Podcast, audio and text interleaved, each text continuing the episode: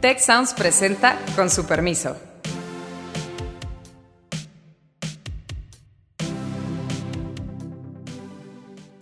Con su permiso, hoy vamos a hablar de la elección del 6 de junio, lo que ha ocurrido y lo que puede ocurrir. La verdad es que yo creo que la noche del 6 de junio promete darnos una cantidad de resultados inesperados. Hoy Morena tiene una ventaja adicional, que es que solito tiene la mayoría absoluta. Para una reforma constitucional pues, necesita al verde o al PT, pero para legislar no los necesita. Estamos viendo que las coaliciones han funcionado y también estamos viendo, desafortunadamente, que lo que importa no es el programa. El gran logro de los liderazgos, tanto de la oposición como del gobierno, fue que esta elección se encuadrara, ¿quieres ratificar el poder del observador en general en el país o no? ¿Qué tal? Qué bueno que nos acompaña. Yo soy Alejandro Poiré con Beata Boina, Carlos Elizondo y Héctor Villarreal. Aquí, en Con su permiso, vamos a hablar de las tendencias electorales, de lo que está en juego y de las últimas actualizaciones de este proceso, que a pesar de que no ha sido tan largo, eh, pues a veces se siente que pasan demasiadas cosas como para poderlas relatar todos. Síganos, eh, recomiéndenos, escúchenos. Estamos, como usted sabe, en Spotify, en Tech Sounds, para que nos comparta y para que nos escuche y nos siga todas las semanas. Quizá para mí lo más interesante ahorita es cómo está construyendo el gobierno una narrativa del fraude del INE. El INE, lo dijo ayer el presidente de Morena, un INE que está activamente eh, saboteando al, a Morena que está con la mafia del poder y lo han rematado con esta idea de que un triunfo del PAN, PRI, PRD sería regresar a la era de los moches, no sé qué. O sea, esa es la narrativa en la que hoy está Morena y, el gobierno en contra de las instituciones electorales y el presidente pues, haciendo campaña diciéndonos que en acato a las leyes electorales y luego viola las leyes electorales dando algún video de algún pronóstico. O sea, creo que lo que está más claramente hoy es una estrategia muy clara de hacer de la elección una elección, un referéndum sobre el presidente, con el presidente activamente participando y al mismo tiempo construyendo una historia de un régimen electoral que esté en contra de ellos. Pero es una apuesta muy rara, ¿no, Carlos? O sea, porque de alguna forma Quizá es porque ya es como el músculo, ¿no? Ya aprendieron eso y cada elección es lo mismo y como que esa es la estrategia dominante, la de cajón, la de, eh, pues mira, ahora sí que en lo que vemos si ganamos o perdemos, vamos denunciando fraude, ¿no? Eh, y creo que en el, eh, en el escenario actual el pequeño problema es que es muy difícil de probar ese argumento. Y, sin, em, y por otro lado, pues creo que sí está de alguna forma activando a muchos más actores eh, eh, en defensa del INE, pero pues en la promoción de la participación. Es decir, pareciera ser que en lugar de favorecerles, les va a, les puede ir incluso tener un resultado negativo. Yo no he visto encuestas muy recientes, digamos de las últimas dos o tres semanas de confianza en el INE, pero estaban altísimo en la última medición que, que vi yo del financiero hace aproximadamente un mes. Estaban en su punto más alto de toda la serie del sexenio la confianza en el INE, por un lado, y por otro lado también que no se nos olvide esta paradoja. Si tú le estás diciendo a tus votantes todo el tiempo que va a haber fraude, tus votantes dicen, pues entonces, ¿para qué voy a, ir a votar? Eh, eh, en el margen, no es que vaya a tener un efecto de desmovilización gigantesco, pero en el margen puede que eso también pegue. ¿eh? Es decir, no, no le veo mucho la lógica, salvo ya patadas de ahogado en términos de un muy mal resultado, o simple y sencillamente descontar el resultado e irse antes de que tome posesión la siguiente Cámara de Diputados eh, lo más rápido posible a tratar de impulsar una reforma constitucional, que sí ya es casi, casi un rompimiento eh, eh, pues, fuera de serie, pues, ¿no? Es decir, pues en lo que regresa, en lo que toma protesta la, la próxima Cámara de Diputados, la Cámara de Diputados en donde tengo mayoría calificada todavía está en funciones, vamos a tratar de pasar una reforma constitucional con un periodo extraordinario. Nunca, se, nunca, nunca hemos visto una cosa así, pero no, no está de más que lo puedan eventualmente. yo estoy de acuerdo que es raro, pero ¿estás de acuerdo que parece la estrategia? Pues sí, es, eh, es muy sistemático el ataque, muy, muy sistemático, tienes toda la razón. Este ataque lo vemos desde hace varias semanas, meses incluso podríamos decir, y en este contexto yo creo que es una especie, sí, es una estrategia sin duda, un argumento para tenerlo por ahí por si acaso, pero efectivamente difícilmente se puede acusar o jugar con el argumento del fraude estando en el gobierno. O sea, este, sí, estando en la oposición, quizás tendría más lógica, más sentido, como lo hemos visto pues en el pasado partidos de la oposición, pues en algunas ocasiones han, han usado ese argumento, incluyendo al eh, actual presidente de México, pero estando en el gobierno, este, hablar del fraude es como una eh, contraposición totalmente absurda. Y yo creo que es uno de los argumentos que les sirve o les servirá al presidente, pues en el caso de unos resultados electorales pues muy negativos, ¿no? Que como vemos las encuestas de opinión, eh, la verdad es que el partido Morena pues va bajando un poco en las encuestas y se están retomando eh, las trayectorias de los partidos de oposición o de las coaliciones de oposición en los lugares donde quizás no se esperaba esa, em, esa, esa, prevalencia. Entonces servirá seguramente para cuestionar en algunos casos resultados electorales, pero sería un cuestionamiento totalmente, eh, o sea, inaceptable, yo creo, desde el punto de vista también de la opinión pública, que básicamente ve lo que está pasando y hasta qué punto ese argumento le puede funcionar al, gobierno, pues lo veremos, lo veremos en ya pocos, pocos días realmente. Si bien se puede tratar de ir contra el proceso, a mí me parece que más bien se está tejiendo un discurso a la base de decir, ¿sabes qué? Si el resultado no es lo que nosotros esperamos, y tener a alguien a quién culpar sin que esto se les refleje inmediatamente a una evaluación en este referéndum del que hablaba Alejandro contra ellos mismos. Creo que por ahí. La otra cosa que creo que no están tan, teniendo en mente es que si bien políticamente el resultado que más importa, por supuesto, es el de la Cámara de Diputados, la otra cosa que sí está pasando es que es de a que es, una, es la elección más grande de la historia del país entonces, los motivos por los cuales las personas pueden ir a participar son muy diferentes a los de las elecciones intermedias en prácticamente todas las entidades. Es decir, además hay eh, alcaldías, eh, presidencias municipales, además hay congresos locales, además hay 15 gubernaturas. Entonces, eh, en Ciudad de México, pues hay reelecciones de alcaldes y de los consejos de estas alcaldías.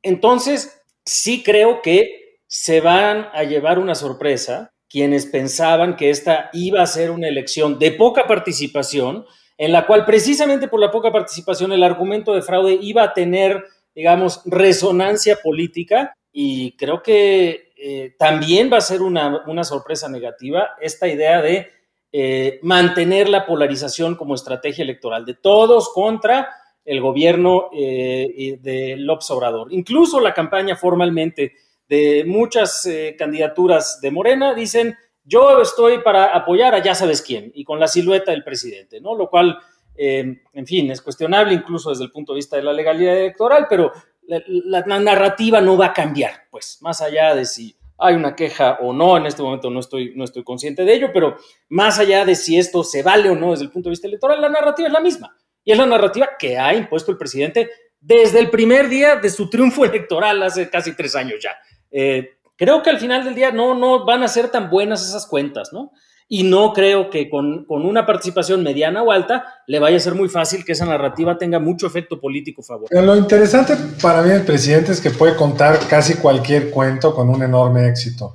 Hoy anunció la compra de la refinería o la mitad de la refinería que Pemex tiene junto con Shell en Deer Park por 600 millones de dólares. Cuando pues está construyendo una refinería del mismo tamaño que debería costar en los cálculos iniciales 8 mil millones de dólares y que seguramente acabará costando 12 mil o más. O sea, nos acaba de confesar que está construyendo una refinería a un precio gigantesco. Y no, él puede muy bien contarnos el cuento de que esto es para la autosuficiencia de la producción de gasolina, por más que Shell esté en Estados Unidos. O sea, cuenta muy bien los cuentos. Y yo creo que algo que aprendimos del presidente Trump es que se puede estar en el, en el poder, alegar que hubo fraude y una parte importante de tus seguidores, entre, depende de la encuesta, pero entre 60 y 75% de los republicanos creen que hubo fraude en la elección presidencial del, del año pasado.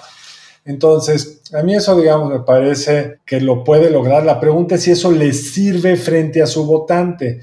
Y a mí me parece que, como decías tú, Alejandro, al contrario, seguramente va en el sentido opuesto, porque no creo que haya muchos que digan voy a salir a votar porque va a haber fraude, voy a salir a votar porque quiero que elimine el INE, mientras que supongo que habrá del otro lado que tenderán a votar más. Hoy Paco Abundis trae un artículo en el Milenio muy interesante, en el cual primero nos dice cómo ha ido subiendo la participación en las elecciones intermedias. En el 2003 fue del 41%, en el 9 del 45%, en el 15 del 48%, y un poco el argumento de él es que esto tiene que ver, o de una agente de parametría de José Alberto Vera, esto tiene que ver con que cada vez hay más estados en juego como gobernadores, más alcaldías, más en juego, y entonces la gente tiende a votar más en estas elecciones, con lo cual tendríamos que estar esperando nada más por ese efecto, pues una participación pues, de 52% por ahí, que va justo en el sentido de lo que tú decías, Alejandro,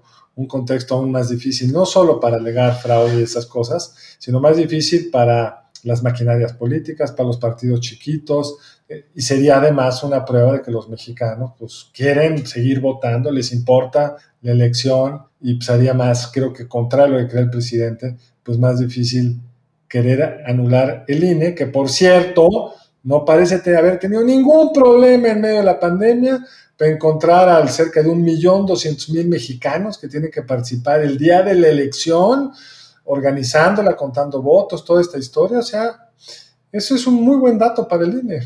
La participación es voluntaria, ¿no? Me imagino. Totalmente, eh, totalmente.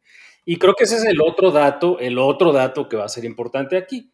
Va a haber, pues, como lo acaba de decir eh, Carlos, más de un millón de mexicanos que a haber estado activos desde hace ya algunos días, preparándose, capacitándose y listos para el día de la jornada electoral. Ahora, a mí sí me gustaría entrar un poco a la dinámica específica de los partidos políticos. Ya hay varias encuestas, el día de hoy hay encuestas publicadas, unas por el Heraldo, otras por el Financiero, en el ámbito local, en el ámbito municipal, y la verdad es que pues sí se ve un tablero bastante más parejo que lo que podríamos haber esperado en el caso de Ciudad de México, y esta es la encuesta de El Heraldo, pues se ven empates técnicos en Coyoacán. La candidatura de la alianza PRI-PAN-PRD empatada con la candidatura de Morena, también en Álvaro Obregón. Sí están en ambos eh, el dato puntual ligeramente arriba la candidatura de Morena, pero ahí se ven ya algunos empates. Benito Juárez se ve más o menos clara para, para el PAN, pero también, una vez más, Coajimalpa con ventaja para la alianza. Es decir, eh, no hubiera uno esperado una consolidación del voto eh, de Morena en estos tres años y no necesariamente es el caso. Otras todavía se ven pues muy abiertas, como la de Xochimilco, 32% Morena, 26% PRI-PAN-PRD y luego el Verde ahí con 13% y Movimiento Ciudadano con 11%, es decir, eh, hay, eh, y Magdalena Contreras empatada, ¿no? entre PRI-PAN-PRD y Morena, es decir, hay mucha varianza y puede haber todavía, creo yo, sorpresas, así como en este caso en el ámbito local eh, en muchas entidades del país. Sí, aquí vale la pena este, mm, de las 19 alcaldías, porque yo también revisé esas encuestas de opinión, de las 19 alcaldías, de hecho, en 10 eh, lidera Morena, a veces con un margen muy pequeñito, a veces más grande, pero son 10 de las 19, o sea, la verdad es que puede haber una sorpresa realmente grande en la Ciudad de México a favor de la oposición. Sí, son, son 16. de las 16, sí, sí, sí, sí, puede haber una sorpresa. Sí, yo creo que eh, todo esto da para resultados muy inesperados. Y, si nos ponemos a discutir encuestas, Alejandro, las que han estado saliendo de las gubernaturas, la verdad es que hay algunas muy, muy, muy emocionantes. Tú tienes un Campeche con casi un triple empate, eh, un Chihuahua mucho más cerrado de lo que se esperaba, eh, posibles sorpresas en Zacatecas, en Michoacán. La verdad es que yo creo que la noche del 6 de junio promete darnos pues una cantidad de resultados inesperados que, bueno, la discusión en el con su permiso del 7 de junio va a estar muy interesante. Sí, bueno, y no olvidemos que algunas de estas encuestas luego también son propaganda, ¿no? No todas, creo que ninguna de las que referiste ahorita, pero, eh, pero también las hay, pues, ¿no? Hay propaganda y además hay mucha, muchas encuestas telefónicas con muestras pequeñas. Por ejemplo, San Luis Potosí hay encuestas que le dan al candidato del PRIAN, a Pedrosa, una ventaja amplia y otras que le dan una ventaja amplia al candidato del PT y el Verde, un tal Gallardo, con serios problemas de presunta vinculación con el crimen organizado. Entonces, la verdad es que estamos haciendo análisis un poco a ciegas. Aún estas, estas que decías tú, Alejandro, pues hay otras encuestas de la Ciudad de México que te dan resultados un poco distintos. Entonces, pero sí sabemos una cosa que en enero 14 gobernaturas iban a ser para Morena. Y hoy parece que si les va bien serán 10 y si no les va tan bien serán 7. Y aunque Morena ciertamente va a ser el partido más grande, yo creo que eso no hay duda alguna, la pregunta es qué tanto, qué tan bien le va a ir respecto al 18 y respecto a lo que esperaba el gobierno y la propia ciudadanía. Y ese va a ser el titular del, 17, del 7. ¿Quién gana la elección? Sabemos que va a ganar más Morena, pero ¿qué va a decir el titular de los periódicos? ¿Derrotan a, Morena en cinco gobernaturas o gana Morena diez gobernaturas? Y ahí va a empezar toda una narrativa respecto a cuál es la implicación política de esta elección, donde importa la narrativa, pero importa toda la realidad. Como decías tú bien, Alejandro, si el Morena llegara a perder la mayoría constitucional con sus aliados en la Cámara de Diputados, van a tener la tentación de llamar a la comisión permanente para que se convoque un periodo extraordinario y tratar de hacer esto que ha prometido el presidente, que de repente me pregunta la gente, ¿por qué dices tú que está en juego la democracia? El presidente lo ha dicho, no es mi imaginación, el presidente ha dicho, vamos a desaparecer este sistema electoral y vamos a volver todos órganos autónomos dependencias de la Administración Pública Federal, le llamó una reforma administrativa. Bueno, eso ya lo conocemos, es lo que teníamos antes y sabemos cómo funciona. A las órdenes del presidente un sistema electoral deja de ser un sistema electoral confiable. el presidente ya nos lo prometió. Ahora bien, yo creo que importa mucho esta elección porque aún si tratan de hacer eso en extraordinaria, es muy distinto para la oposición al presidente saber que la mayoría constitucional no la tienen o sí la tienen a partir del 1 de septiembre. Es más fácil aguantar la presión presidencial en ese Esa es la clave para mí, ¿no? Y para mí, el, digamos, las ocho columnas que importan es qué pasó con la Cámara de Diputados. Esa es la que importa. Y no es tanto eh, de qué tamaño queda Morena, sino si Morena más aliados tienen mayoría absoluta. Pero fíjate que sí importa lo primero, porque hoy Morena tiene una ventaja adicional, que es que solito tiene la mayoría absoluta. Entonces, para una reforma constitucional, pues necesita al verde o al PT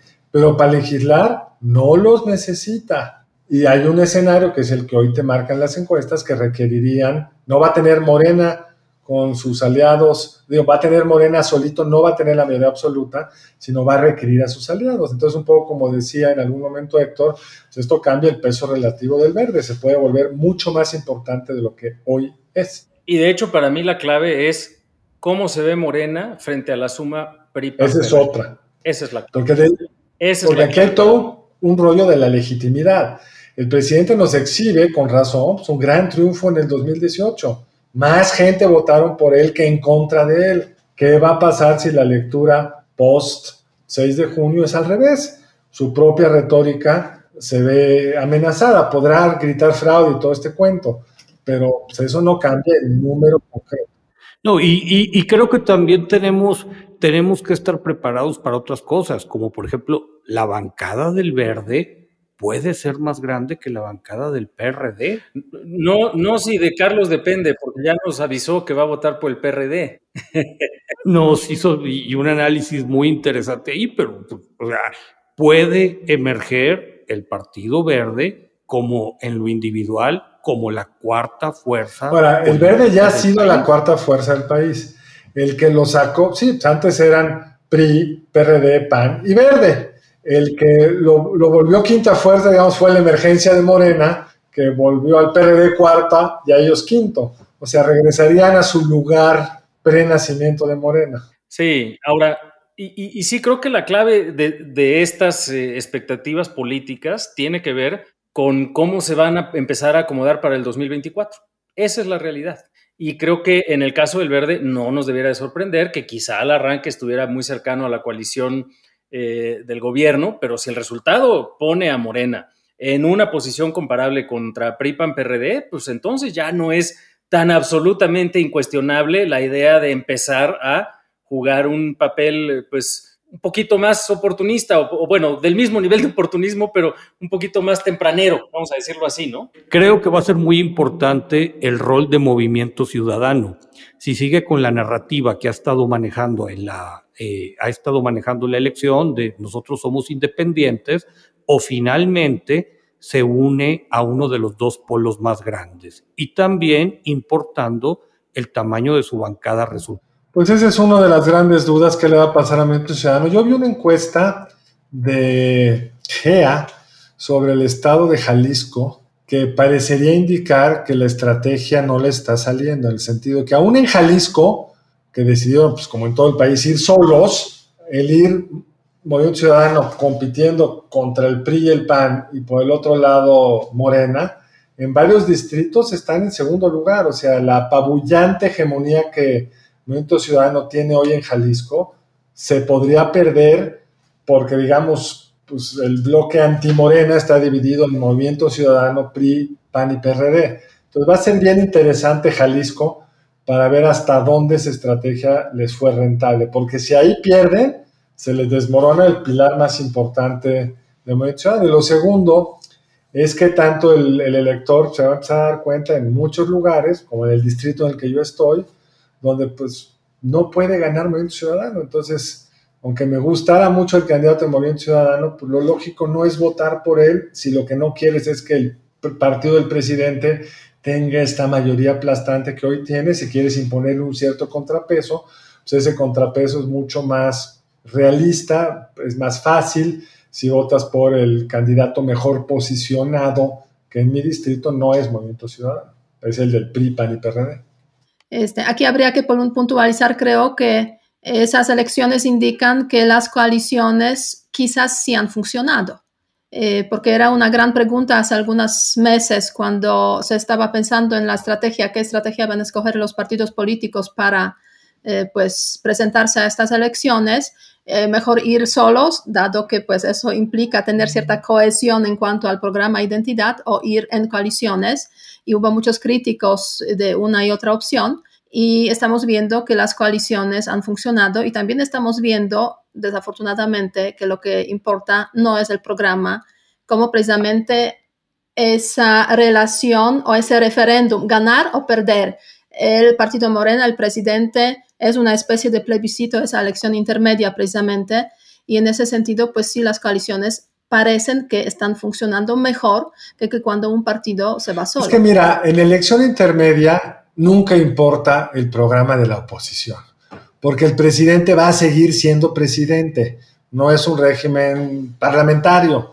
Entonces, pues sí, las propuestas del PAN, PRI, PRD pueden tener alguna resonancia publicitaria, pero el que va a tener el control de la agenda los siguientes tres años se llama Andrés Manuel López Obrador. Lo único que está en juego es si va a tener restricciones para que no destruya el INE, por decir lo que él nos ha prometido, o no va a tener esas restricciones porque la oposición logra, digamos, ganar más que el tercio, es decir, le quita la mayoría constitucional.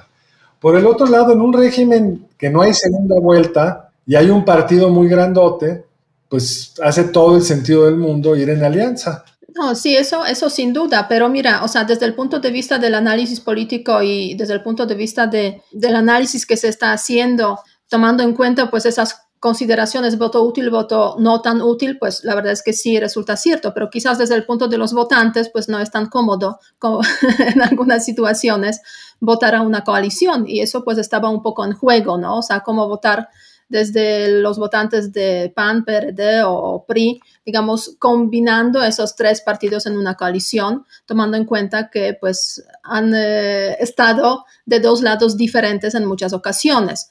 En ese contexto, pues sí, obviamente la madurez política de los votantes, pues... Eh, eh, es importante tenerla en cuenta, pero también es importante tener en cuenta pues esas precisamente incomodidades de los eh, eh, votantes electores que quizás van por ahí a intentar buscar algunas otras opciones, soluciones, o quizás por eso también se explica ese alto margen también de las personas que aún no están decididas por quién votar.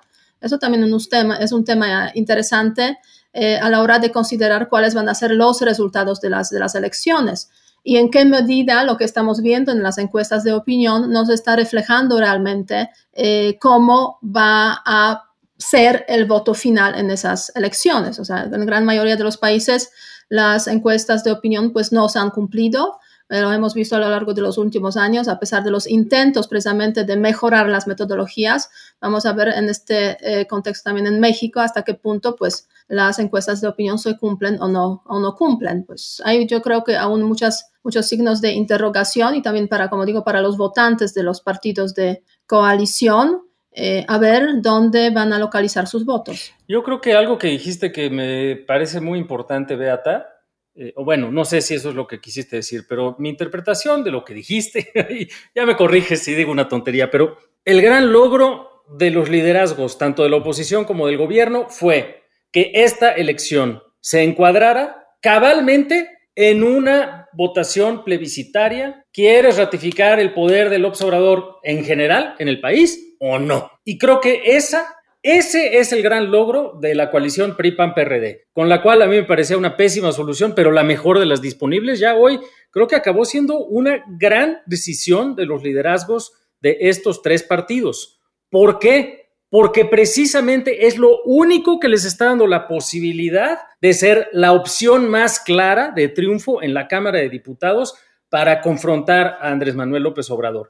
Y creo que apelaron precisamente a la madurez de los votantes. Los votantes en general no parecieran estarles castigando, eh, es decir, no pareciera que su votación ahorita fuera a ser menor que lo que parecía ser al arranque de la campaña, sino lo contrario, antes de que fuesen sumados, es decir, están mejorando en su perspectiva, no mucho. Y ciertamente, pues les puede dar mucho poder en términos de contrapeso al presidente en la Cámara de Diputados.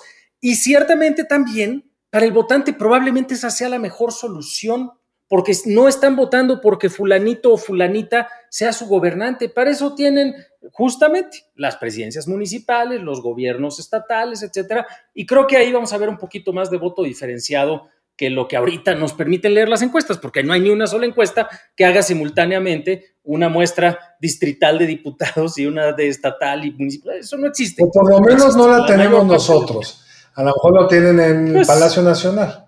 Pues, eh, en fin, y quién sabe qué números les den, porque los encuestadores dan números eh, peculiares a sus clientes, esa es la verdad. Por eso hay que poner atención al Fíjate, Alejandro, yo, yo creo que lo que cuentas es, es la tragedia de movimiento ciudadano. A pesar de que para un partido de su tamaño puede ser una buena elección, imagínate si ganan Nuevo León, incluso Campeche, pueden terminar con muy pocos diputados en Así es, ese es el gran riesgo de su estrategia. El gran riesgo de la estrategia que aplicaron. Y con respecto a lo que decía Carlos, no sé qué tan probable sea, pero si Morena y sus aliados llegaran a perder la mayoría absoluta, entonces las discusiones presupuestarias en el resto del sexenio se pondrían buenísimas. Y yo creo que ahí lo que propusieron los partidos sí sería relevante. El presidente ya anticipó eso, Héctor. Nos dijo hace unas, un mes, no sé si se recuerda, una mañanera, que si eso sucedería no hay problema porque él vetaría el presupuesto y seguirían con el presupuesto inercial, el, el último en ser aprobado, que no es del todo una interpretación correcta, pero a mí me sorprendió mucho eso. Ahora, yo lo veo hoy muy poco probable. Creo que incluso es más probable el escenario de que ganen la mayoría constitucional a que pierdan la mayoría absoluta Morena y sus aliados. Pero bueno, la elección es por definición incertidumbre. Entonces, pues hasta que no vote la gente no sabremos. Pues como ves, Carlos, nuestra audiencia no está de acuerdo con tu pronóstico de que es más probable que tengan la mayoría constitucional, porque el 74% de quienes respondieron a nuestra pregunta de la semana pasada nos dijeron que eh, Morena y sus aliados van a lograr menos de la mayoría, 16% nos dijo que obtendrían mayoría absoluta y solo el 9.7% obtendría la mayoría Bueno, el pueblo es sabio, Alejandro, ojalá. y más sabio aún quien nos escucha en este podcast, eh, Carlos. Em, muy bien, la pregunta para la próxima semana es, ¿tiene usted su credencial para votar y ya hizo planes para el día 6 de junio sobre a qué hora y con quién va a ir a votar? ¿Sí o no? Muy bien, pues como ven hay mucha incertidumbre, todavía muchas cosas pueden ocurrir de aquí al 6 de junio, día de la elección, y seguiremos comentándolo. Muchas gracias por acompañarnos. Con su permiso, cerramos el programa. Síganos, recomiéndenos, escúchenos. Gracias. Si quieres conocer más sobre el comercio y los negocios, te invitamos a escuchar Territorio Negocios, el podcast en el que hablamos sobre las nuevas tendencias de innovación, emprendimiento, finanzas y liderazgo en México y en el mundo. Escúchalo en Spotify, Apple Podcast y Google Podcast. Muchas gracias al equipo del Tecnológico de Monterrey y de Tech Sounds. Productor ejecutivo de Tech Sounds, Miguel Mejía. Asistentes de producción, María Guadalupe Monroy y Marcela Amezquita. Productoras de Con su permiso, Luz María Ávila y Cintia Coca. Diseño, Ángel Gómez y Daniela Solís. Postproducción, Max Pérez. Les invitamos a escuchar el siguiente episodio de Con su permiso y el resto de programas de Tech Sounds en los canales de su preferencia.